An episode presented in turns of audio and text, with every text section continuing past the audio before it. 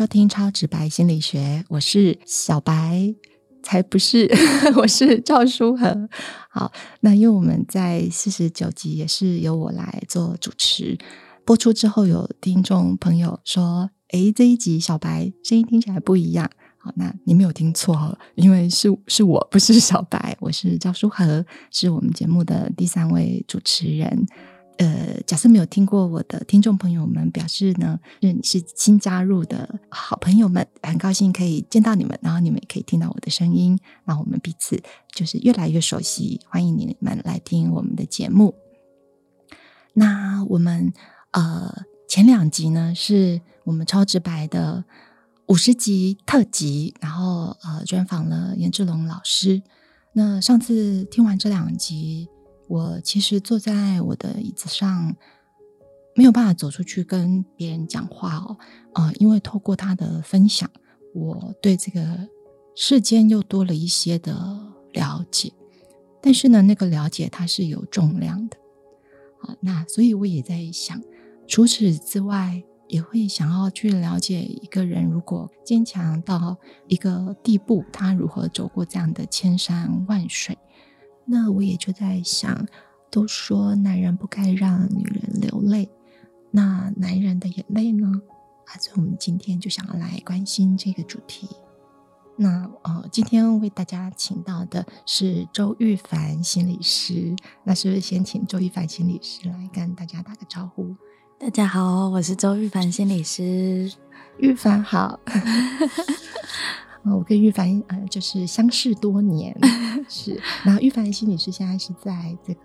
微光心理咨商所是服务，对。介绍一下你的主要的服务族群或是专长。我现在在伟光心理咨商所，那基本上就是服务一般社区的个案。所以，假如说你有遇到一些诶跟人之间关系，不管是家人、朋友、同事，还是感情上面，或者是你有一些情绪上面的困难，或者是你遇到了一些人生中让你有些困惑，或者是有些挫折的事情的时候，就随时欢迎你们可以过来这样。那我们就是一起聊聊，看看目前的生命里发生了什么事，带给了我们什么，这样子。我认识玉凡很长的时间，那对玉凡呢，呃，他的专业工作里有一个很特别的看见，这也是为什么今天其实会请玉凡来做我们的嘉宾的原因哦。呃，玉凡服务的对象啊，其实很长，是在生命里面其实遭逢了大的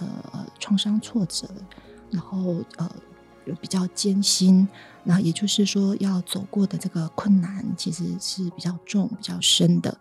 那所以要去能够跟生命的难处比较深、比较重的案主相处，他自己本身的呃心力其实也是需要是强大的。玉凡笑了一下，可能他待会会 有他的话要说。那不过这个是我对他的看见，所以假设你们有机会见到他。呃，却可能会有点意外，因为他看起来是很文弱，但是他的心是啊强大的哈。除此之外，他也呃有机会呢，呃是跟一些就是男性的族群来为他们做智商的服务，所以他其实也会对男性有一些他自己深度的看见。我们待会可以一起来聊一聊。那是不是请玉凡心理师来分享一下，在你自己的专业工作里，呃，在自杀男性案主的这些经验里面？呃，对他们有一些你自己比较印象深刻，或者是呃感触比较深的，对他们的一些看见。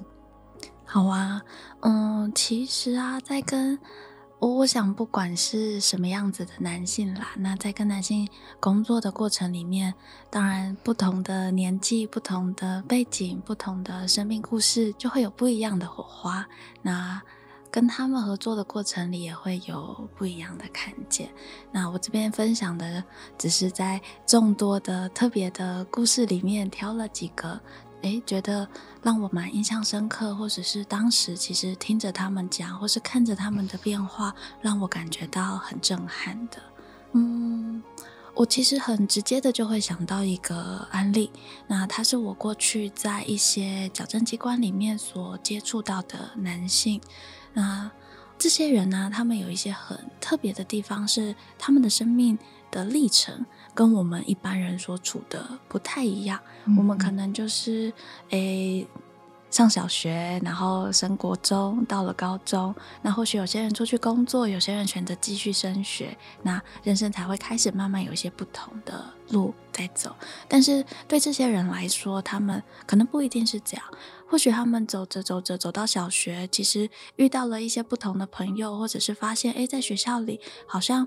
相处的状况不太适合他，或是课业的状况不太适合他，其实就开始有了另外一条路，而另外一条路常常就会是很直接的步入到这个社会。那社会那么大，一个年纪那么小的孩子要怎么去跟这个社会做互动，就常常就会发生一些困难，而这些困难就会让他们开始。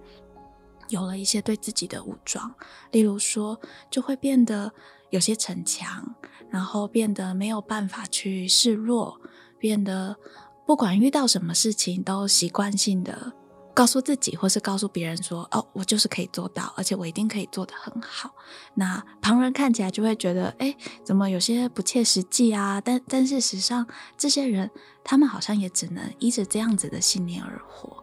那有这边有一个很直接的例子，就是在跟一个男性个案工作的过程里面呢，一开始我接触他的时候，他就很逞凶斗狠的样子，然后态度也就很凶，然后看到我来坐在他面前，他就瞪着我，然后。要把他最最凶恶的那一面展现给我看，然后嘴巴里在讲的也都是，哎，他要怎么样去欺负别人呐？怎么样攻击别人呐？他有多厉害？规划了什么？那撂狠话，对对对，呛虾，对，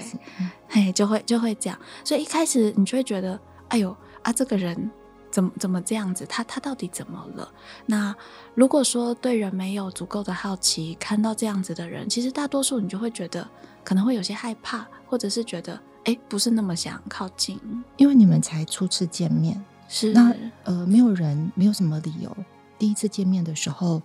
就要这样子来讲话。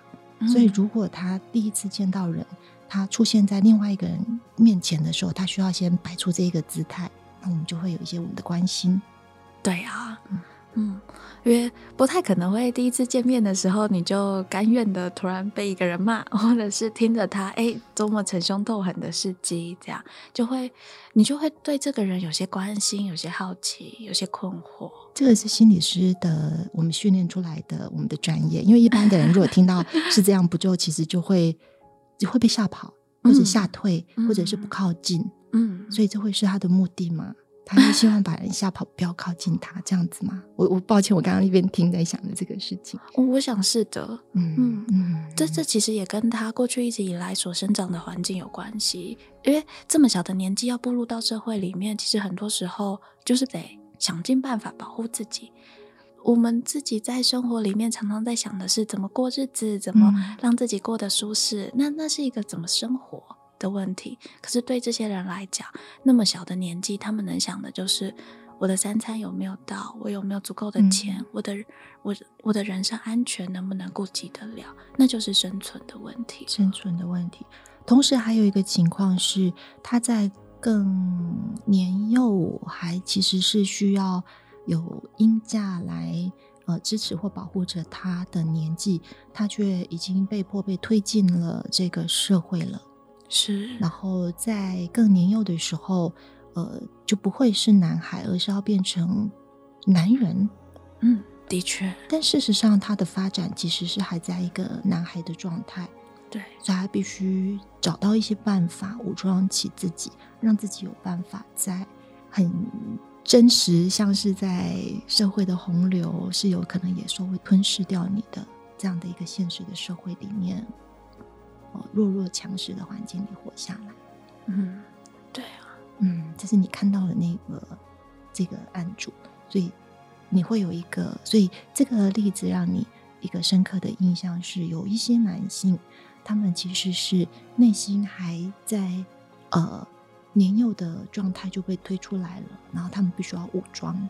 所以有时候我们第一次接触到他们的时候，看起来他好像其实是很凶狠的，嗯，你会被他吓到。嗯，但其实那个是需为了要武装起来保护他，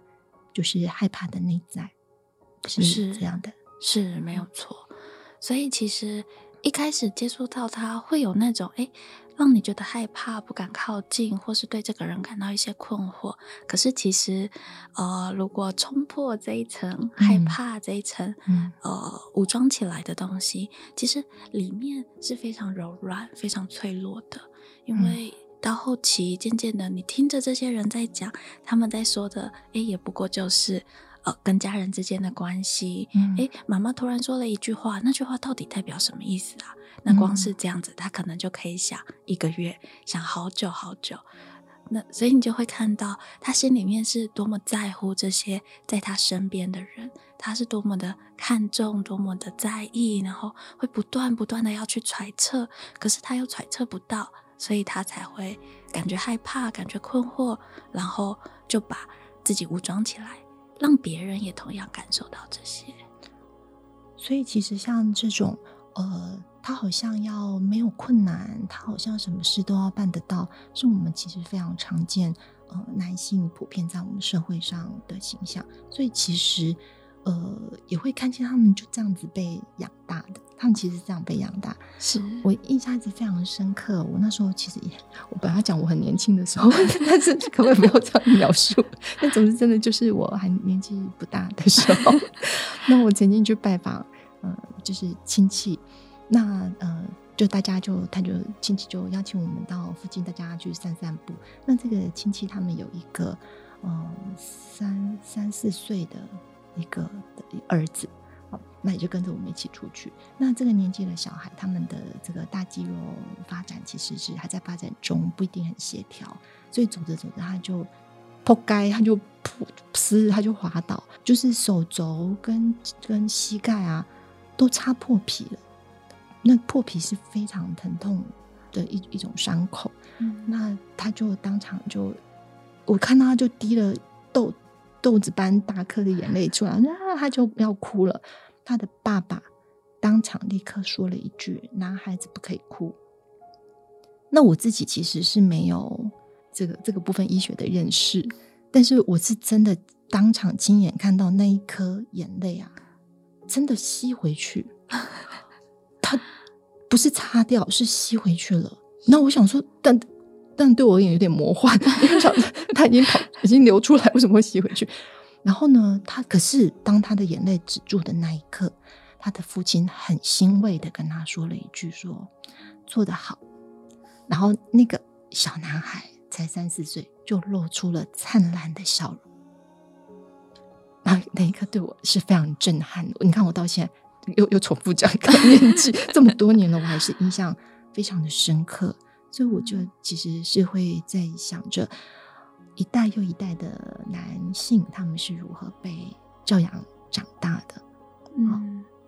这个其实啊，在哦，在我的工作经验里面，也很常会遇到这样子的男性，真的非常非常多。那让我一个印象很深刻的例子是，诶，他是一个爸爸，但这个爸爸他都呃被社会各方各面认可为他的教养能力不太好。然后不太好的原因，是因为他常常就是会跟儿子去讨论一些诶黄色笑话啊等等，但儿子可能才国小的年纪，所以可能学校老师发现就会觉得诶，怎么这个家长好像怪怪的，不太对劲等等，那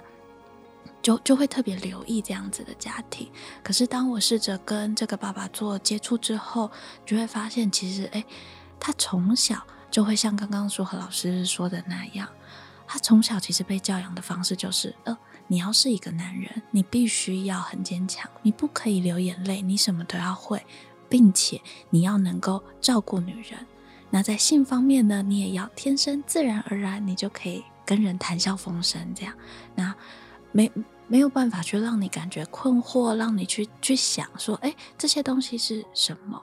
那在他自己的。生生活里面，其实他身身边周围就会有非常多的女性，不管是妈妈、诶姐妹，或者是太太等等。那每个女性也都会期待着他要有一个所谓男人的样子。那这种时候，他其实常常就会有那种心里面的无助跟孤单，但是他又不能展现出来，所以他就只好呃。只好表现的一副诶，他什么都懂，什么都会，然后他也这样子去教育他的儿子，所以他会把他自己内在在想的所有事情，在看的，他觉得诶沾沾自喜的事情，全部都会拿去跟儿子做讨论，就形成了这样的状况。嗯，所以变成呃，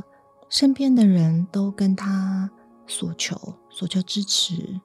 然后索求依靠，然后尽管他的发展成熟根本还没到那个年龄，或是能够做到那些事，是，所以跟前面的例子其实也是有呃关联的部分，也有重叠的部分，是，就是。呃，你是一个男孩，但是从你懂事就被要求你要像一个男人一样，是，但是这中间却没有发展的过程，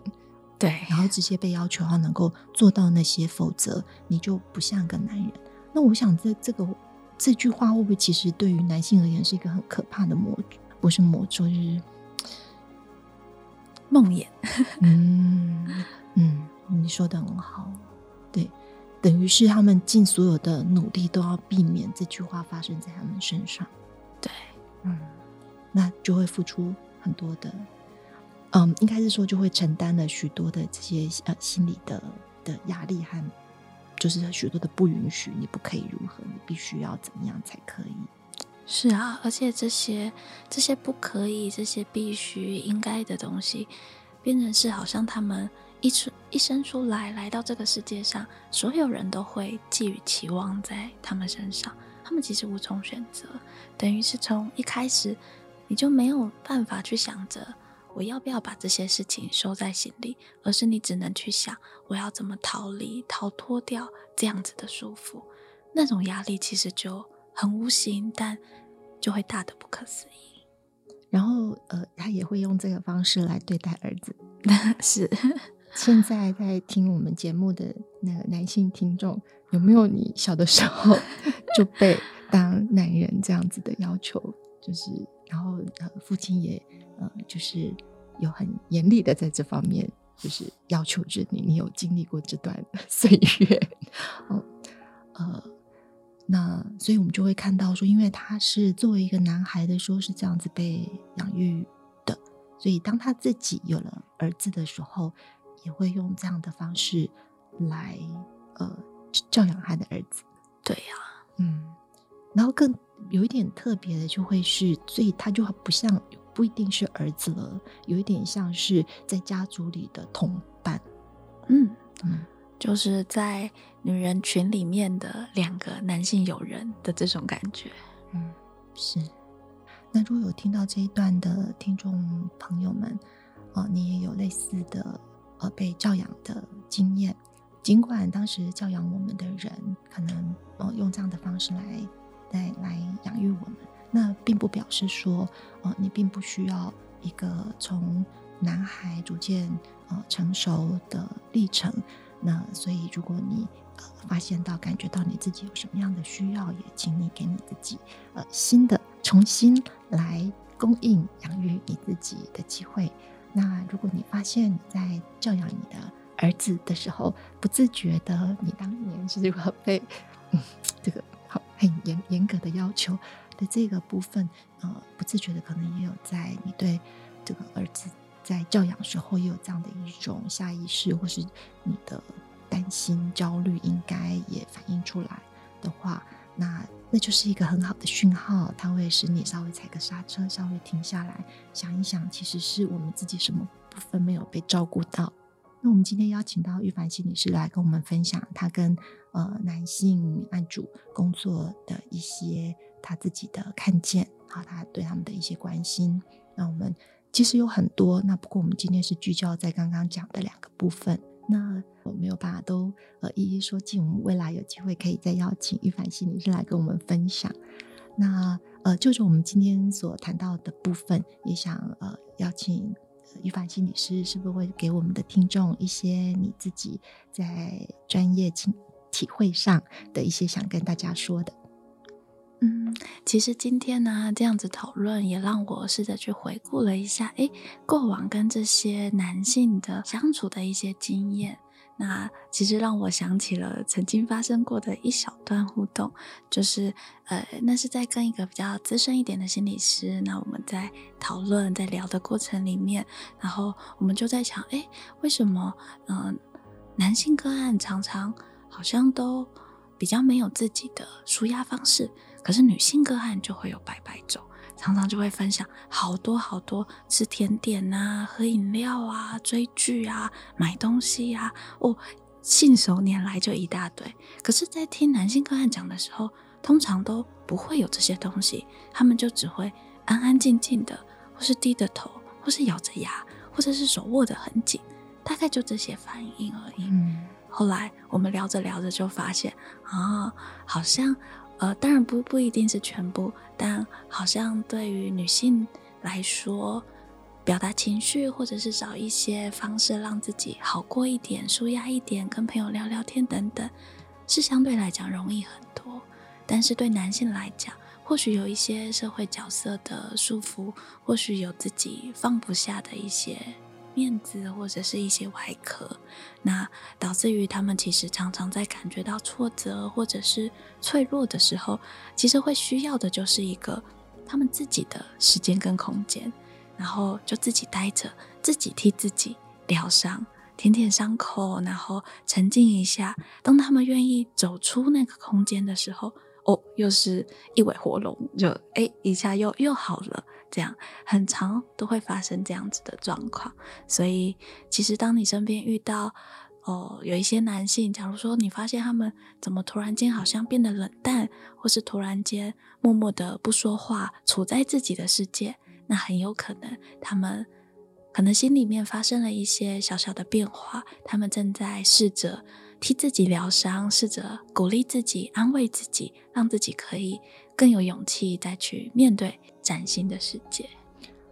听了其实很有感触。呃，因为我们刚刚前面讲到的这两点啊，其实反映了男性他们呃必须呈现的样貌。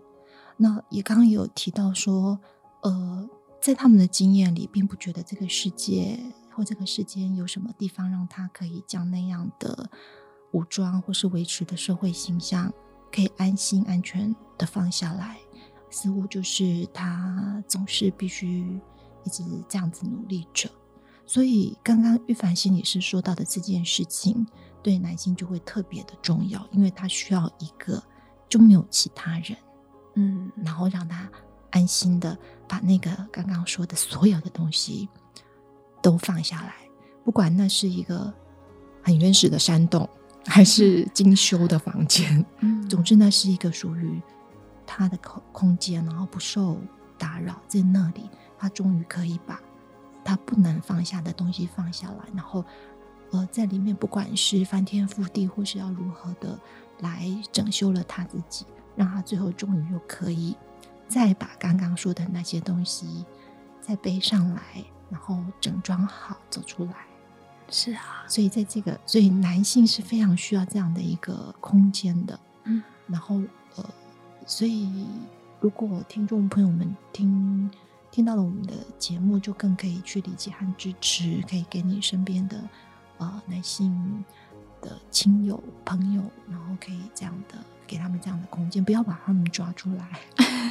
然后安心的在在那在给他这样的空间，然后他会把他自己整理好出来的。是对，那男性朋友，呃，听到我们刚刚的这个节目，也呃，希望我我想要跟你们说，不管别人他懂不懂，会不会要给你这样的空间，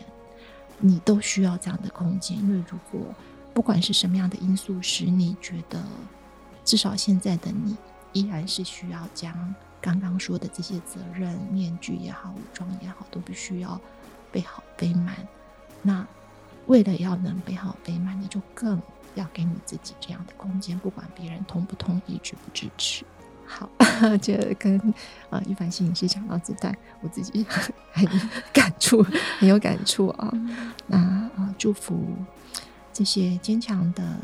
男人们，你们的眼泪有地方可以放。那我们今天的节目就准备到这边告一个段落。超直白心理学，我们下次见，拜拜，拜拜。